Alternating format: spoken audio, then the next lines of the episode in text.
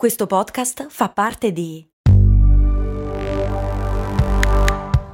Voice Podcast Creators Company. Vi ricordate quando con Il mondo suona così vi ho portati a Cuba, Zanzibar e Giamaica? No? E infatti non l'avevo ancora fatto. Per fortuna è uscita la nuova stagione di Il mondo suona così, il podcast di viaggi dove vi porto in giro per il pianeta tirandovi per le orecchie. Nel senso che sei arrabbiato? Ma no, nel senso dei suoni, capito?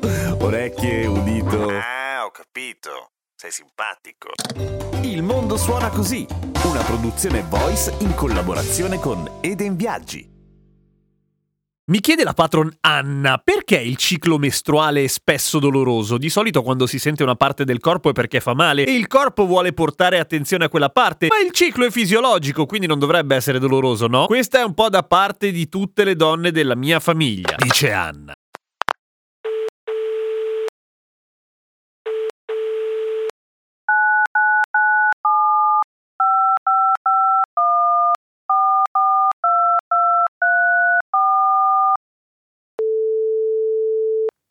Grazie a Donzo per la sua sigla telefonica. Ciao, sono Giampiero Kesten e questa è Cose Molto Umane. La domanda è estremamente legittima e soprattutto dopo aver parlato dell'inutilità del mal di denti mi sento un pochino in colpa. Nel senso che il mal di mestruo non esiste. I dolori mestruali, ecco, sono molto più regolari e maledettamente più numerosi nella vita di un'umana rispetto al mal di denti in genere e soprattutto hanno ancora meno senso perché come dici tu effettivamente è fisiologico, ma anche il parto lo è, ti rispondo io. Il problema è che voi umane siete piuttosto sfortunate eh, in mezzo alla cumpa delle mammifere, nel senso che ci sono tutta una serie di casini che effettivamente altre bestie non hanno. Intanto, come dicevamo nella puntata dedicata proprio al ciclo mestruale e che più che altro raccontava il perché esiste, cioè la puntata 272, sono poche le animalesse là fuori che hanno il ciclo mestruale che assomiglia a quello umano. E perché noi ce l'abbiamo così? Beh, andate ad ascoltare la puntata 272. Ovviamente non è un caso e non è neanche una cattiva idea in fase di progettazione ecco, forse adesso un po' superfluo, via, però comunque. E come mai fa così maledettamente male? Perché il ciclo non è altro che il corpo che si libera, o meglio l'utero che si libera della sua fodera, la definivo nell'altra puntata, che mi rendo conto che non è proprio una bella descrizione perché si chiama endometrio, ma fondamentalmente è quella roba lì che è quello strato morbidino e accogliente in cui si dovrebbe impiantare un uovo fecondato. Ogni qualvolta l'uovo fecondato non ci si impianta, in quanto non fecondato, vengono sparati gli equilibri ormonali apposta per cominciare l'autodistruzione dell'endometrio, perché porta via un casino di risorse, per cui bisogna levarselo dalle scatole il prima possibile, levarselo dalle ovaie più corretto. Non è solamente sangue, cioè sì, ci, c'è del sangue, ci sono dei grumi, ma c'è anche un casino di tessuto. È un mini partino, via. Nel senso del party? No, scemo, nel senso del parto. Ah. Per cui non è che può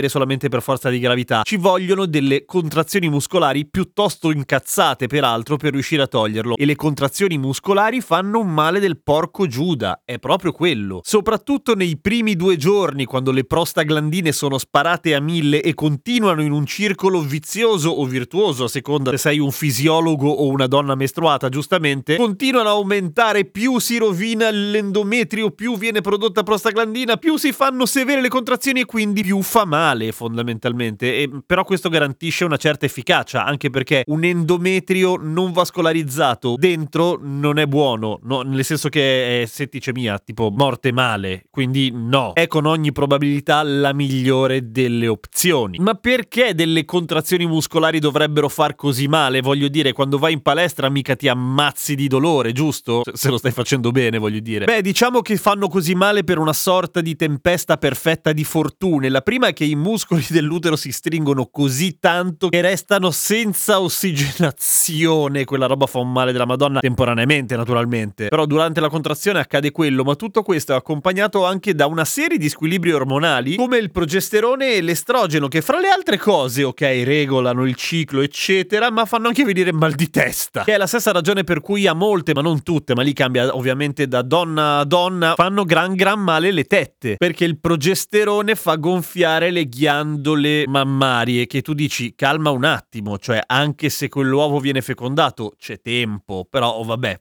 se vuoi portarti avanti, vedi te. Come dicevo, ovviamente i sintomi e gli effetti, ma questo non ve lo devo dire io, voglio dire, lo sapete perfettamente, cambia da persona a persona. Non c'entrano niente però con un altro temone gigante che sono quelli dell'endometriosi o della vulvodinia che invece abbiamo raccontato per filo e per segno insieme a Giorgia Soleri nella puntata Stay 55. E anche quella ve la consiglio se avete dei dubbi. Quindi per rispondere brevemente ad Anna come mai il ciclo è doloroso, perché la vita non è giusta.